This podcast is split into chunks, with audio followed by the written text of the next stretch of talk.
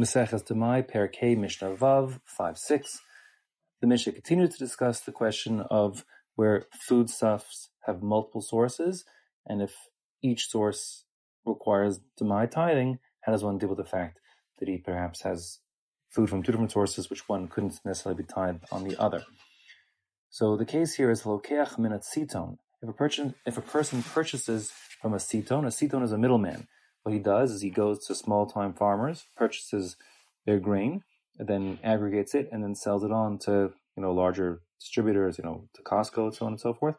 So that being the case, his suppliers are different persons, and that being the case, each piece of the supply, each you know, each portion that comes from a different person may have different tithing obligations as far as Demai is concerned.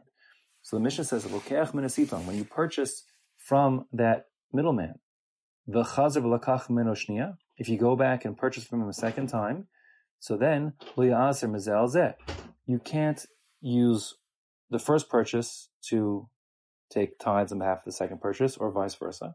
The fear is that when you went back a second time, even a few minutes later, the grain that you got the second time has a different source than the grain you got the first time, and therefore it has different tithing obligations.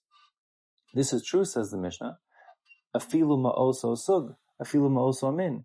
Even if the second time you went back, it what you took came from the same sug. Sug is like like a storage bin or something like that. So even though it came from the same storage bin, you might assume that different sugim, different storage bins, are assumed to be uh, from the same supplier, you can't assume that. You can't assume that. You have to be afraid that in the same sug, the same storage bin, multiple uh, suppliers that end up putting their stuff into that bin. Afilu also a min, even if it's uh, from the same type, that is to say, uh, you know, you've you went and you got basmati rice from the rice middleman. You went back a second time. You weren't buying the whole grain rice or the wild rice. You're buying more basmati rice. You still have to be afraid that basmati rice you bought the first time came from supplier A, and the basmati rice you purchased from the uh, the second time came from supplier B. Now, just a linguistic point here. In modern Hebrew, the word sug means type. Okay, quite a synonym to the word min. But in any case, the word sug here does not mean type. The word sug here, according to numerous mefarshim, is talking about the place in which the grain is stored, whether it's a, a box or a section of um, the storage area or the storage bin.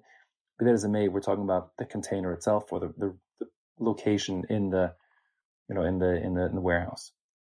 So that's what sug means here. So you bought it from the same bin a second time. It doesn't matter. You have to assume that what was replenished in the bin came from a different source. As far as word min goes, so normally the word min means um, something close to the English word, scientific word species, not exactly, but meaning um, like really a different type of grain. So if you would talk about a different min, under normal circumstances, that would mean, you know, wheat and barley and rice as different minim. However, that can't be the pshat here because you would never be able to buy wheat after purchasing rice and then use the wheat to tie the rice or vice versa. Each min has to be tied on its own. Rice only on rice and wheat only on wheat. Um, and that being the case, min here can't mean two different types of grain, uh, two different species, so to speak. Instead, it must mean that two different, like called subtypes in a given min. So let's, like the example I gave, two different types of rice, but they're still both rice. Okay. So again, the Mishnah says afilu ma'oso sug, afilu ma'oso min, even if you went back a second time and purchased from the very same container, and again, it's the very same type of, of grain that you're buying the second time from the the middleman, even so, you must tithe each one separately. However, says the Mishnah, and this is a very important point to understand the, the whole topic of the Mayan Ne'emanis, the reliability of Am Haaretz.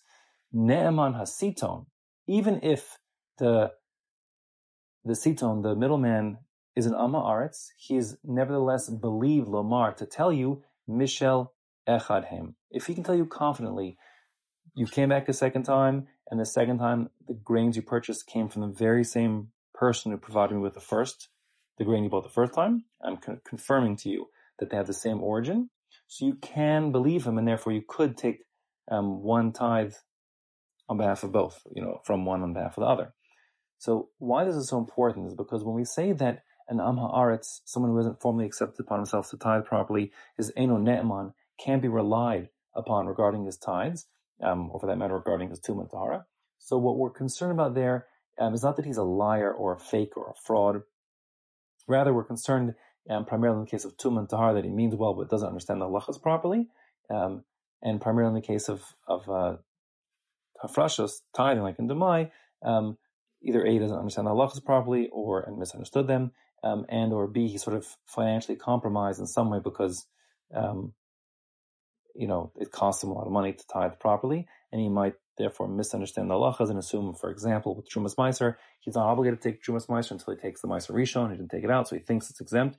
So since he makes these, the Am Haaretz makes these erroneous calculations, even if he means well or means pretty well, um, we don't we don't believe him but we don't assume he's a liar. So if he tells you something that isn't dependent upon the lachas of tum dahar or isn't dependent upon the lachas of proper tithing, just a matter of fact, like in this case, he assures you that the origin of the first batch you took from him is the same as the origin of the second batch, you may believe him, and therefore, I mean, he has an amana, so you could tithe one of half the other.